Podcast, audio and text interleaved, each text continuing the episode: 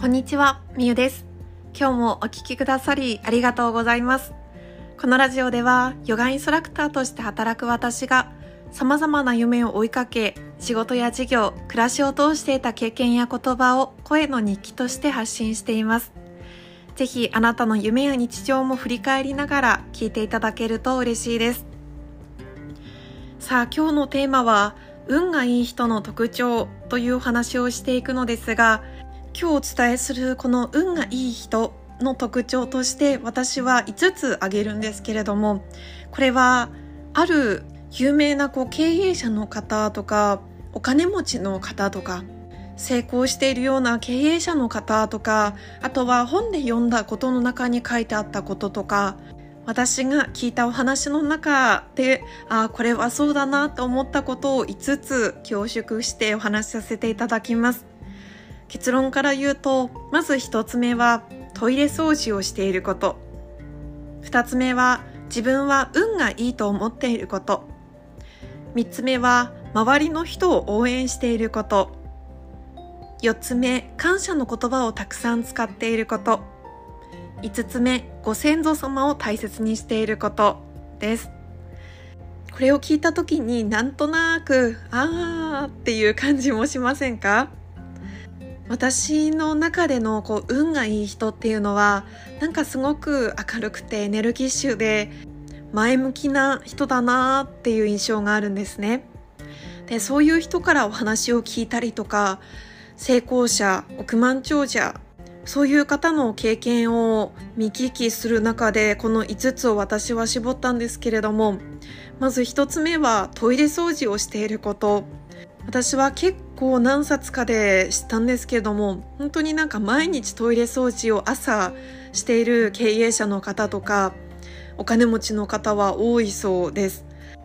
夢を叶える像っていうあの有名な本があると思うんですけどもそこでもガネーシャっていう像の神様がトイレ掃除をまずすることっていうふうに言ってたことが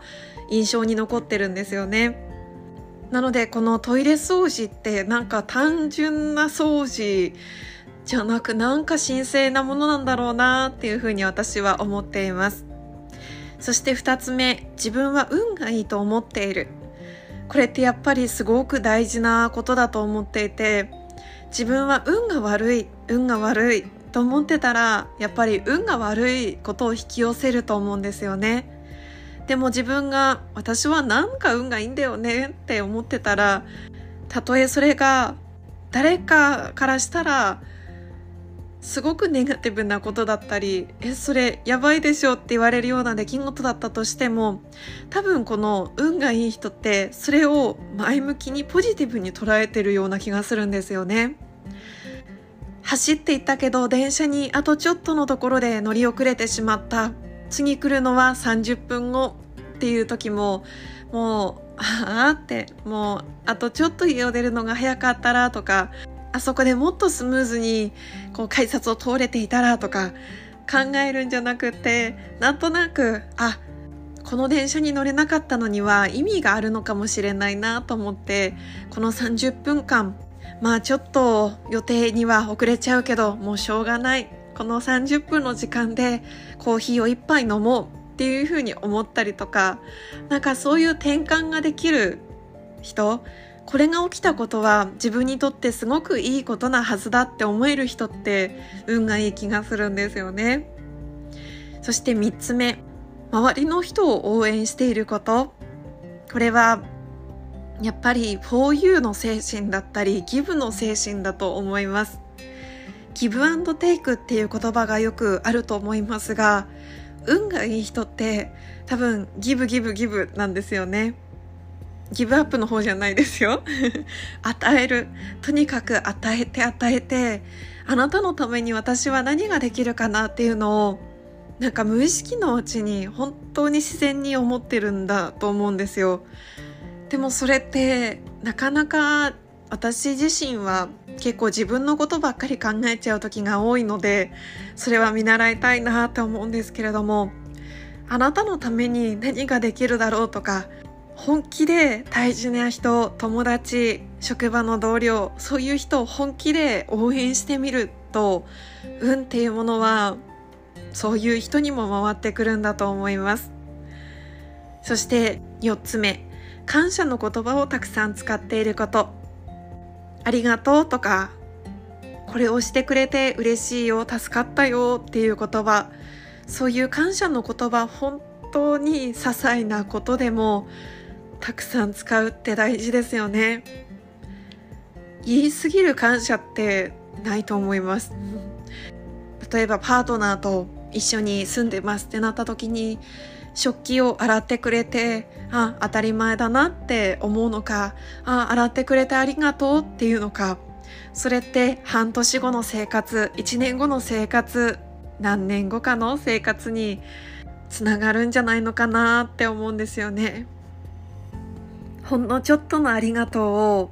出し惜しみしないこと。あこれしてくれて助かったありがとうとか本当に些細な言葉本当に些細な気持ちを感謝の言葉として使うこと。その感謝の言った言葉の数だけなんか徳を積むじゃないですけれどもなんか相手の人にプラスのエネルギーを与えてるっていうことにもなるのでその感謝の言葉をたくさん使えば使うほど運って回っていくんじゃないのかなと私思います。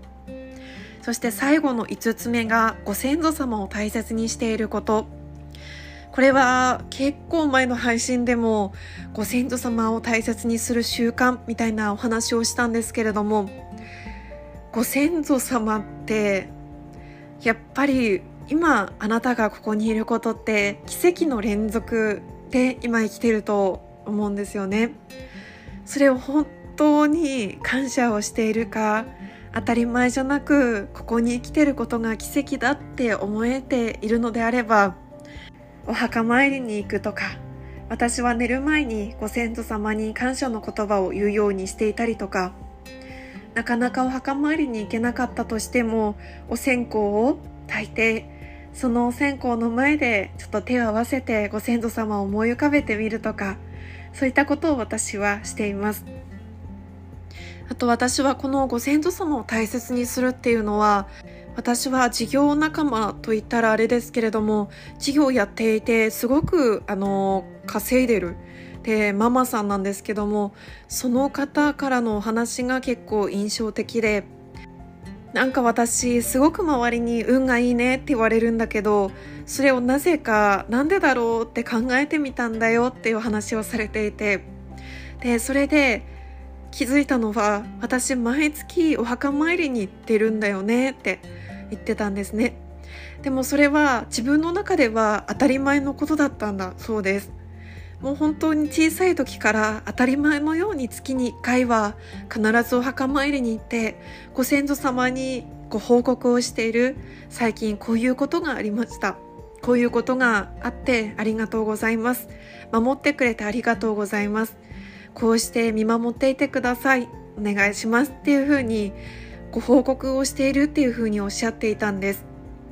でもそれをふと友達とかに行った時にえ普通はそんなにお墓参りに行かないよっていうふうに言われてその時にあこれって当たり前じゃなかったんだっていうふうに気づいたそうなんです。